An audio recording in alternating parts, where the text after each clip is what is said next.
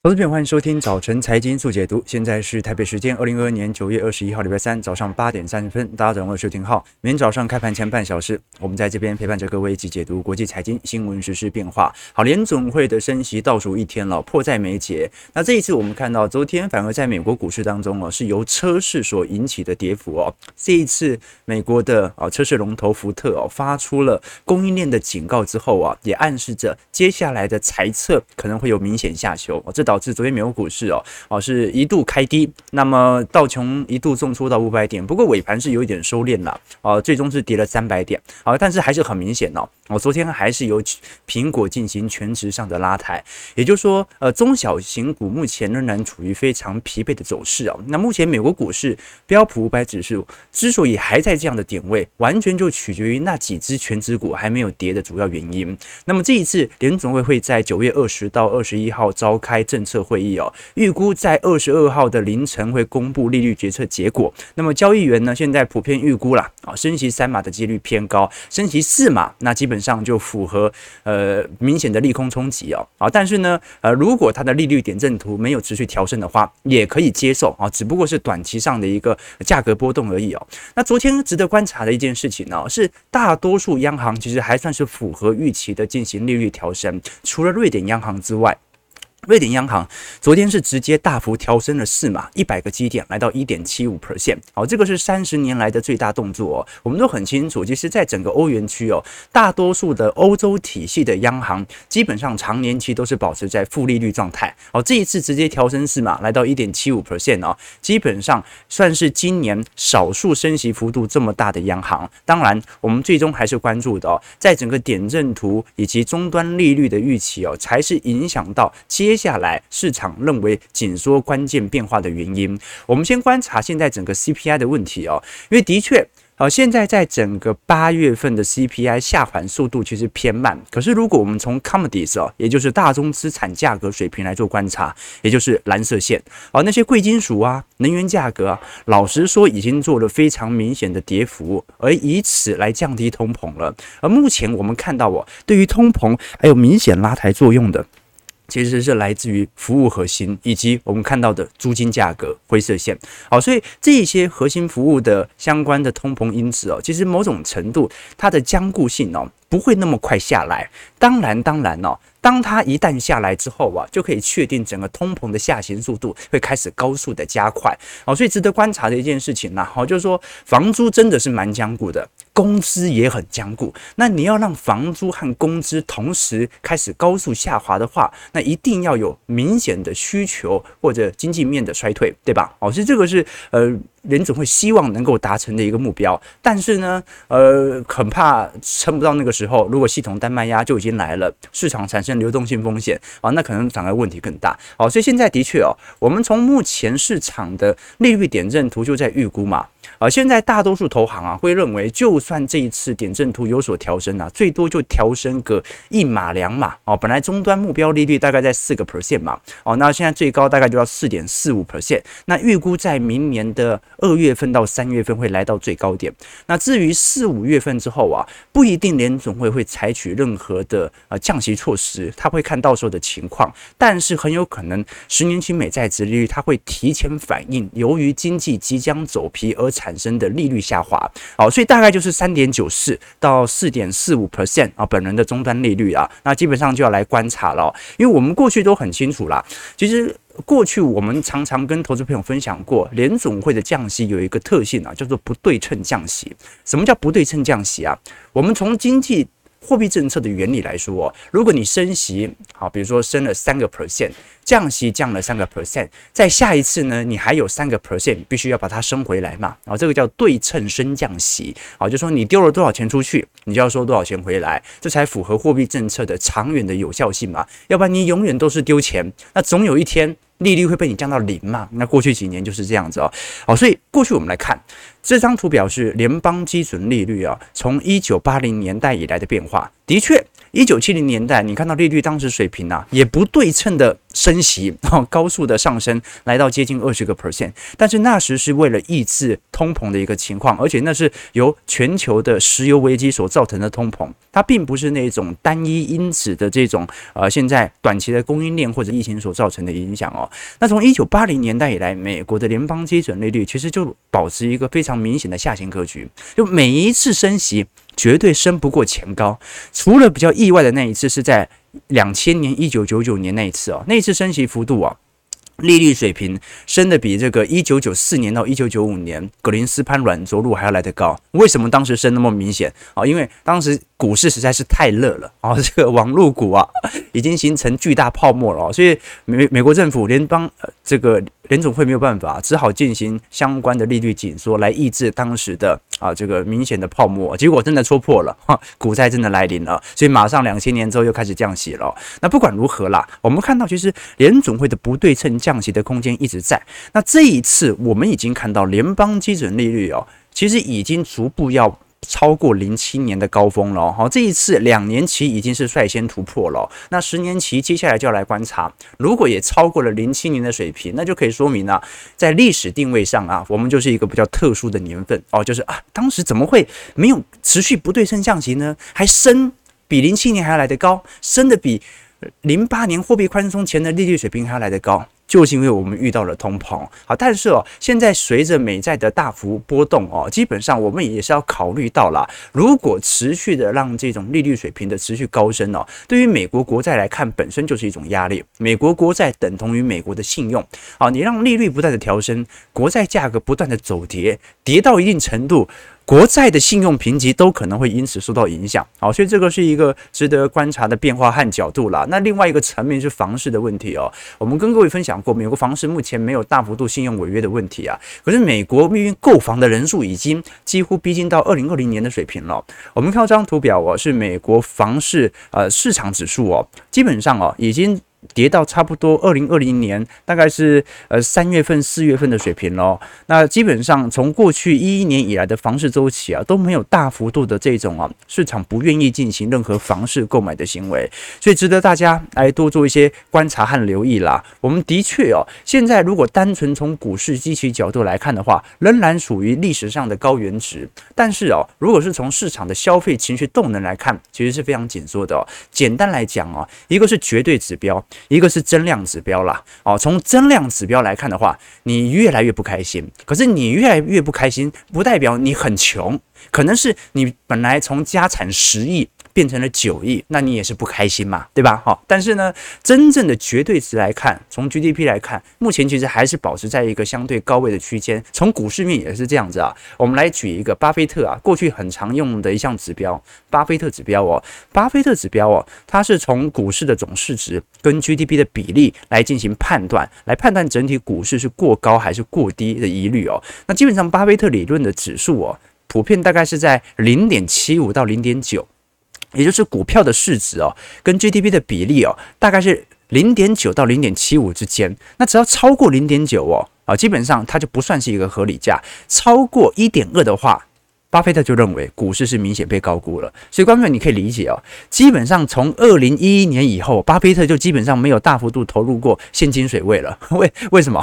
原因很简单嘛，从一一年以后啊，股市的基期就不断的被推高，由于货币宽松政策所产生的效果。好，所以这个时代啊，的确我们思考整个股票市场基期的高低哦，已经不能用单纯的过去以往在存量经济的市场比值来做判断，你必须把货币政策的宽松效果给加进去来理解这个时代。本来凡事都是泡沫的啊，但你也很清楚啊，政府也不会让这种泡沫无限制的向上加，直到泡沫的那一天啊，很有可能是泡沫稍微升高一点点啊，他就试图把你压缓。但是大家都活在这个泡沫之中。我们先看一下美国股市昨天四大指数的表现啊，基本上都还是逼临前低，道琼工业指数下跌三百一十三点，一点零一 percent，在三万零七百零六点。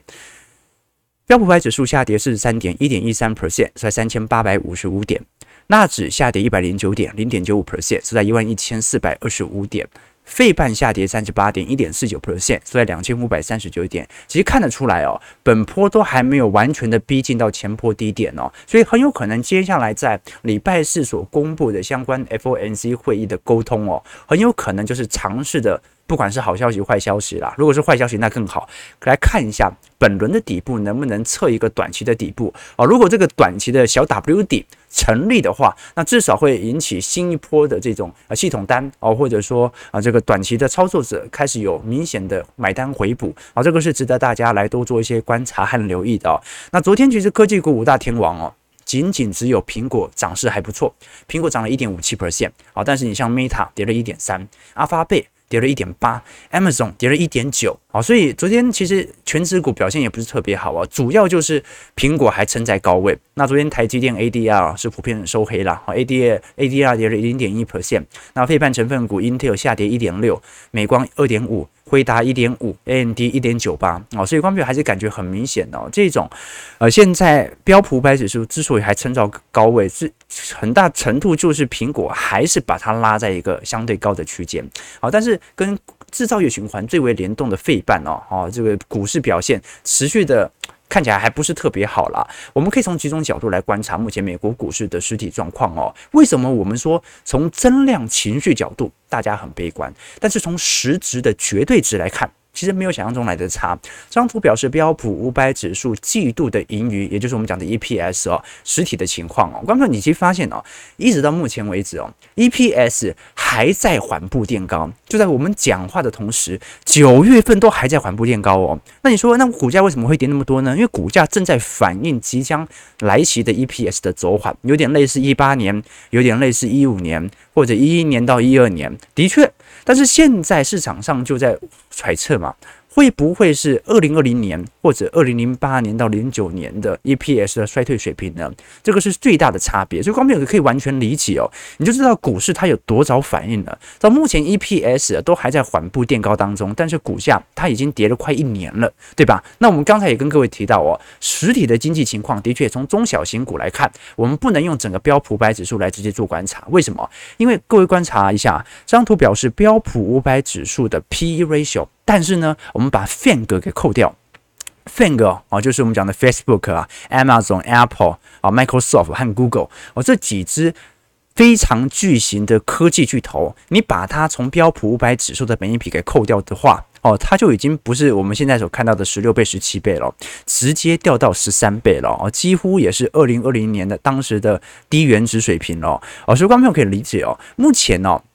美国股市还保持一个不错亮丽的格局，其实就是由这些全值股啊还没有重大回补所呈现的。那昨天大家比较观察的一张股票哦，是通用汽车，因为通用汽车呃昨天其实发布了相关的数据啦，因为这一次公司随着销售价格的实惠电动车。股价其实，在过去一段时间哦，是有适度的回升的哦。不过在昨天哦，通用汽车其实相对对于下半年到明年的财测是有适度的下滑的哦。这导致了我们看到哦，这个。福特啊，直接这个我们不是通呃通用汽车和福特哦，不好意思哦，这通用汽车是大跌了十二个 percent，但是昨天福特哦也有非常明显同时下滑，目前整体财报的时候哦这时刻，所以等于是昨天两大车厂哦，好相关美系车厂啊，其实都有非常明显的这种释放相关悲观讯息的展现。那这个时候我们要思考一点呢，为什么美国车市到今年感觉还不是特别好哦？过去我们看到汽车晶片的缺乏，其。其实是去年我们看到整体汽车销量相对比较低迷的主要原因。那为什么现在今年还是不好呢？今年就来自于汽车即使晶片已经拿到，但是并没有降价，所以随着物价过高。呃，民众的可支配所得降低的状况底下，反而不太愿意进行大量的这种，不管是消费性电子产品还是汽车的购买。可是还是可以值得看观察另外一个迹象啊，那就是，可电动车表现还不错，好，电动车还是持续在一个明显的攀高格局哦。虽然增率有所放缓，但是实体的销量还在垫高哦。所以，观众朋友，这个是呃汽车的。这个两重天哦，哦，你看到实体的总汽车销量正在往下走。但是全球电动车销量仍然持续上推哦，这个就可以感觉到实体我们所看到的全球的车市格局哦。好了，那其实我们看了这么多股票市场的表现哦，每天也同时跟各位分享啊，其实就想跟各位分享一件事啦，那就是股票下跌不代表买错啊，股票上涨也不代表你买对啊。这个是我记得是彼得林区所说的嘛啊，当你买了一只股票，价格立刻下跌，并不代表你买买错了。同同样的，一买就上涨，也不代表你就买对了。因为估值的精准哦，成长或者衰退的趋势的判读，以及良好的投资心理素质哦，才是能够改变你在整体投资能够有具体获利的方式啊。因为股价本身它就是一个随机波动的表现现现象，你要关切的是它背后的本质，为什么会上涨？为什么会下跌？啊，那我们周期投资者已经跟各位分享过很多次哦。我不知道为什么上涨，我也不知道短期为什么下跌，但是我知道，啊，它上涨在整个大周期来看的话，它可能会上涨好几年，下跌可能会下跌的一两年，那它一定会有周期，而且它一定会上涨，一定还会再下跌，一定有情绪推高，一定会有情绪低落的时候。整个大盘最不可能发生的事情就是一辈子盘整。那你只要能够抓到整个大盘中长期的周期的现象，心理素质的变化，这个时候你心理素质够强的话，就会选择很好的用宏观的角度来买低卖高了啊。所以很多事情呢，呃，我觉得用短期的股价来判断也不一定准。有时候，有时候投资朋友会来询问一些问题啊，问说。哎，这个为什么短期股价会这样的波动啊？为什么金价、为什么油价短期会有这样的波动啊？我们当然可以用表面上的新闻讯息来做解读啊，可是那也就讲讲而已嘛。谁知道真的跌的原因是什么？而真实我们只能确定是它必定会有周期。最近呢、哦，我才在脸书上看到一个非常有趣的图片哦，啊，这张图片哦是呃，我看到呃我的母校哦，清大最近在这个抽成功湖的河底啊，因为要清淤泥嘛。很久没抽了啊！这个是我们这个成功湖的照片哦。好，我我我其实这个从来没有看过它的湖底是长这样啊。看起来湖底有这么多洞，就代表这学校鱼真的很多，好，吴郭鱼真的很多。好，那我要讲的不是鱼很多这件事情啊，而是呃，大家应该如果如果这个清交的同学应该都有听过一个传说，叫做我记得是零三年还零八年呐，也好像是零八年脚踏车事件哦，就是。然后学校有一位这个教微积分的老师，也很出名哦啊，在网络上的线上课程也很多啊，叫做高淑荣老师、高淑荣教授哦啊，我们都叫他高姐姐啊，要叫他高阿姨会被他当掉哈。那不是重点哦，重点是我记得是零八年那一年哦，那个时候学长告诉我，他说哦，高姐姐哦，把整个动机系四分之三的学生全部当掉，好，因为。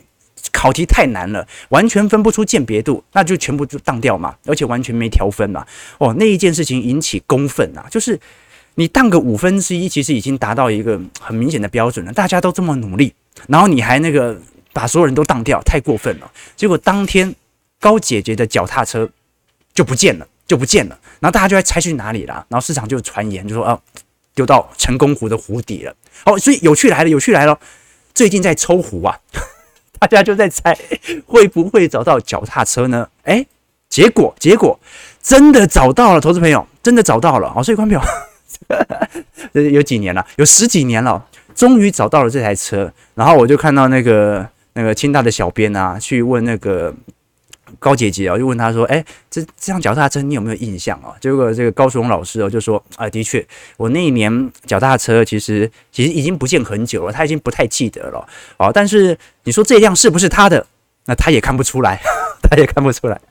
这光平，我想做的事情就有些事情就是这样子啊，就是说你感觉好像呃能够终于有真相大白的时候哦，结果会发现哦。”这个万事楼空啊啊！这个你真实发现的情况啊，已经完全改变了。你已经无法无从去判断当时你买入逻辑、卖出逻辑为何了。这让我想到，我前阵子我也读那个龙应台《大江大海》哦，《一九四九大江大海》里面不是有一幕嘛？就龙应台的母亲，她那个时候是随着国军撤退来台，然后后来这个解严了嘛，然后回去大陆看呐、啊，哎，物是人非。为什么？因为那个时候大陆盖三峡大坝。放水，整个淹掉了他的祖坟啊，他以前的家啊，全部都在河底了。然后就是这种感觉，就是这种感觉哦。我们其实做投资也是一样哦，就说有时候我们所遵循的策略啊，你看起来最后是获利了，但是真的是因为你当时所坚持的策略而获利了吗？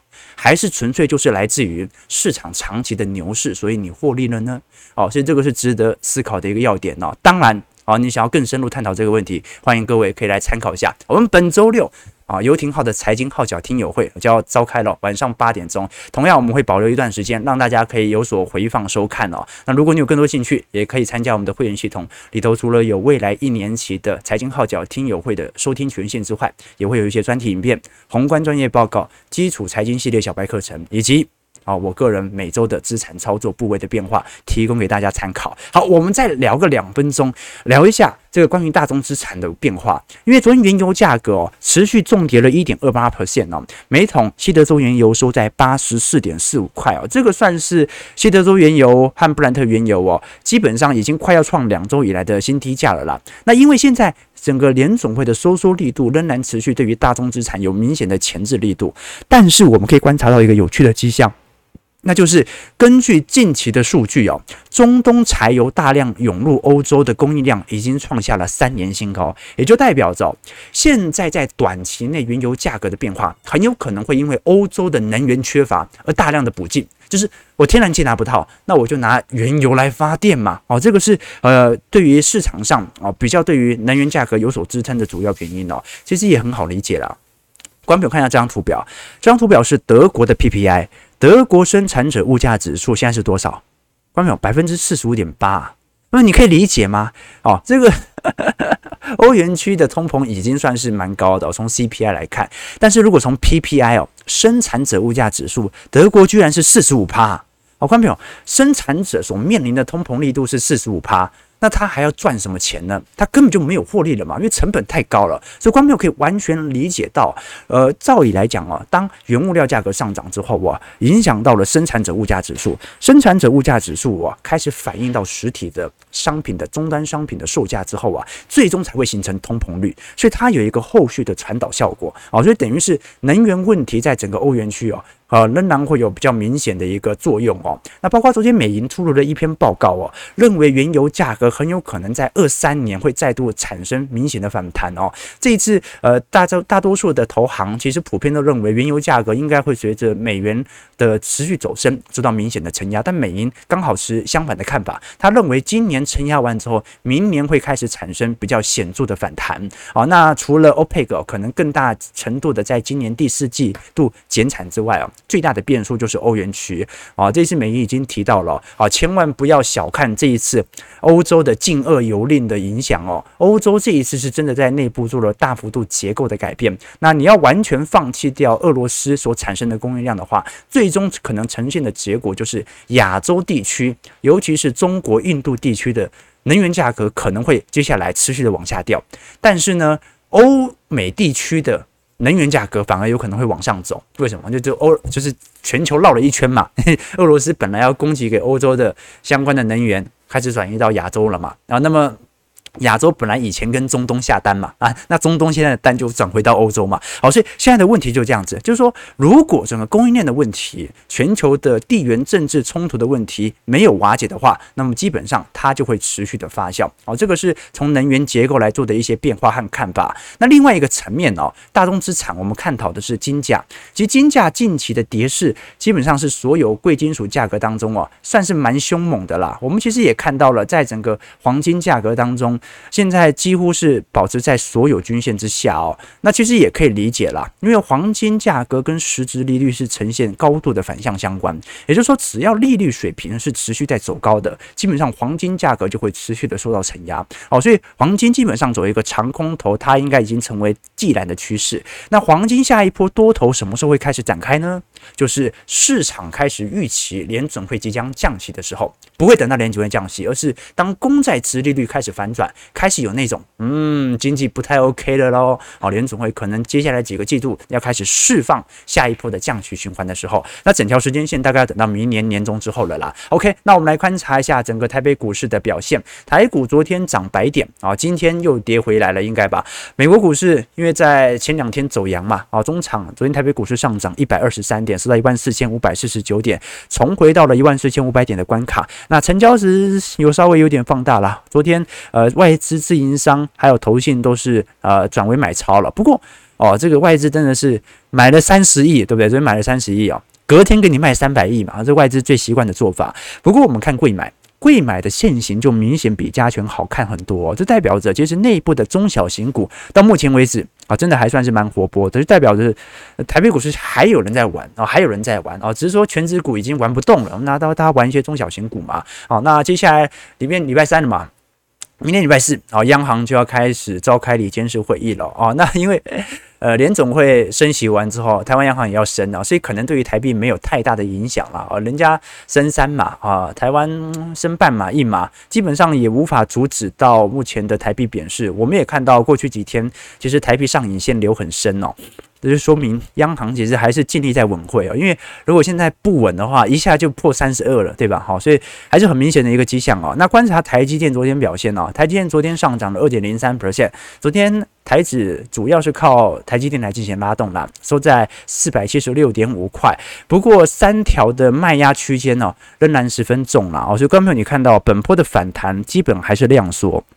所以上方的套牢量还是很难进行突破的啦。那包括现在台积电脑，这个我们讲的散户人数哦，其实从呃今年年初的八十万人哦，现在是一百三十九万人嘛啊。虽然大部分是零股啦，好，对于整个全值没有太大的伤害啊，也不会造成筹码太乱的问题。那大部分还是外资持有嘛，但足以展现。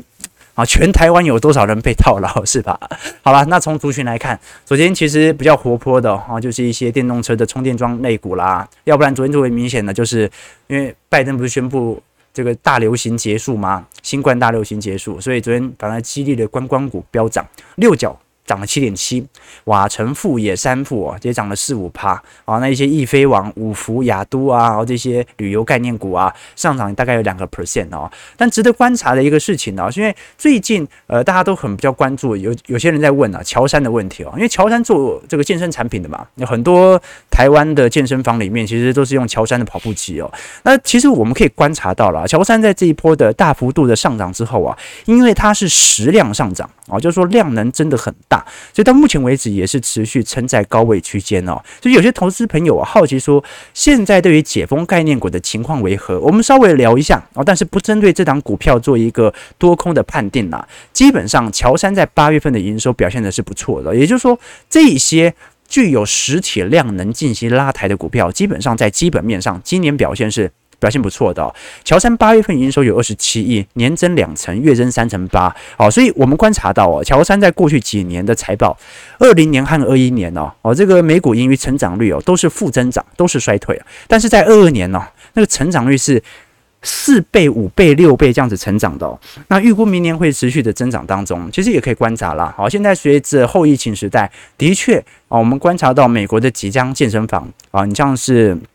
Planet Fitness 哦，或 Basic Fit 哦，基本上展店量都还在持续增大当中，也就代表对于健身器材的需求会持续的扩大哦，所以的确啦啊，这个在后疫情时代，大家的确会感受到，感觉有一些解封概念股啊，不管前阵子的航空啊，到现在旅游啊啊，或者一些相关周边产品哦，周边股票哦，都会做一些反应哦。可是最终哦，你会发现那些具有呃实体买入量的，哦，都是基本面已经先展现的，对吧？好，那。我们最后观察到整个散户市场的变化。过去我们曾经跟各位分享过台子期啊，但台子期跟融资余还是要分开看啊。台子期就专门就是短线操作嘛。啊，那呃，如果是这个。整股的话，那就要看融资余额哦。那其实到目前为止哦，融资余额还是没有非常显著的拉抬啦。我们观察到，从六月中旬之后，其实台北股市融资余额就一路就保持在一千九百亿哦。哦，那在六月份以前都是两千五百亿左右哦。那现在融券余额也没有再增加了，大概六十万张哦。所以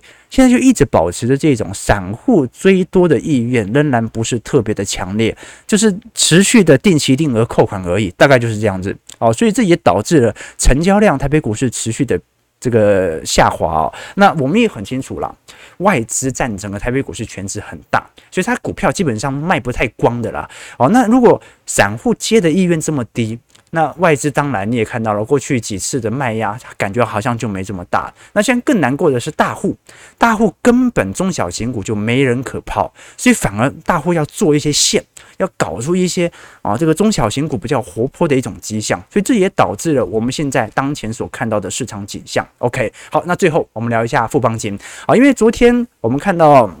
金管会发布了讯息啊，这一次金管会是正式的同意了金金并啊，就是富邦金啊以现金为对价合并的日盛金，那算是口呃法规上的正式承认啦。过去我们就已经知道了，但这一次是呃由官方所认定的合并哦。富邦金呃去前年的时候年底的时候宣布以每股十三块溢价两成四的方式哦，针对日盛金五成的股权来进行公开收购哦。那我们很清楚啦，今年金控股的市值。其实是有往下掉的。我们观察到，过去富邦金和国泰金哦，其实整体市值是高过于台塑化、台达电和这个相关概念股的。那现在来看呢，已经掉到第八名、第九名了。这说明金融股今年所受到的资产减损非常明显。可是我觉得可以从富邦的逻辑来做一些思考哦，因为整个富邦的版图哦是真的是越来越大了。我们观察到，在整个富邦金控当下啊当中啊啊，除了我们所看到的呃这个呃最大的富邦人寿，然后台北富邦银、富邦证啊，这个富邦产险哦，那电信媒体商啊，现在有台湾大哥大啊，然后又有 MOMO。购物台又有凯擘，所以基本上哦，我然后你像现在篮球又有什么富邦勇士队，所以我们可以看到哦，其实全台湾现在资产最多的集团，大家应该已经猜到了，基本上已经是富邦了。过去几年基本上都是林园集团呐，林园就是底下的国泰嘛。那富邦集团呢，持续的增加自己的市值规模的状态底下，其实已经成为了全台湾第一名的集团的总份额了。那股价上呢，股价其实你也观察到了，今年因为受到资产减损的效果，其实是持续的走皮的。可是值得观察的一点是什么？今年寿险业的净值基本上是直接衰退一半，但是富邦金其实各位也观察到了，不管是从股价上还是从净值的衰减。上啊，它并不如国泰来的这么明显的衰退啊，所以值得大家来多做一些观察了啊。的确，富邦金目前的基期哦，它是有比较明显下滑的迹象啊，但是这也不代表说呃可以做那种超级大幅度减仓，因为它完全取决于景气的变化嘛。但是值得观察的一件事情，就是在整个金融业的变化当中哦，啊，过去两年啊，国泰跟富邦之争啊，已经有非常明显的产生变化了，也提供大家来多做一些思考了。我是一直认为哦。我们做，如果有些投资朋友喜欢金融股的话，很多人偏爱银行啦，偏爱银行是可以理解的，而且银行股其实也有特许这个特许权。但重点是什么？重点是其实整个金融股，还是有非常明显大者恒大的趋势。你从二十年、三十年的尺度来看啊，应该很清楚，最终一定还活在这个市场的，要么就林园集团，要么就是富邦集团啊。至于比较小型的金控。这就很难说了，对吧？好，所以我一直觉得配置一支龙头的金控股相相对而言是比较重要的。好，台北股市下跌五十一点，是在一万四千四百九十五点哦。第一盘这样爆出来，又是超小量啊！啊，今天不知道有没有一千七百亿啊？OK，我们看一下投资朋友的几个提问。OK，JC 说各学校的湖都很恐怖，不要捞啊！哦，是这样子吗？以前这个在学校生日哦。通常都要跳湖，你知道吗？OK，哦，这个哦，他他不想承认哦，确定是这一台，真的吗？哦，谁谁看得出来？哦，对，十几年了，还能找到一颗轮子的脚踏车，其实已经不简单了，对吧？哦，所以其实哦，这个时光飞逝了，有些事情呢，哦，我们当下好像在那个年头认定的确这件事情发生了，过了十几年、二十年，那个记忆就开始产生变化。观众有没有发现这种事情？小时候记得的事情，父母一直跟你说没有发生，到底是父母在隐瞒你，还是你的回忆出了问题呢？啊，九点零四分啊，不聊不聊了，OK 哦，OK，感谢各位今天参与啦。呃，今天台北股市一样啊，就是很明显的观望盘啦，我们就观察一下啊，明天大家见真章嘛，等见真章之后，我们再来观察一下。整个市场的实体的宏观的动态会不会产生明显的改变？好，我们今天节目到这边。如果投资朋友喜欢我们的节目，记得帮我们订阅、按赞、加分享。祝各位投资朋友看盘顺利，操盘愉快。我们就明天早上八点半早晨财经速解读再相见，拜拜。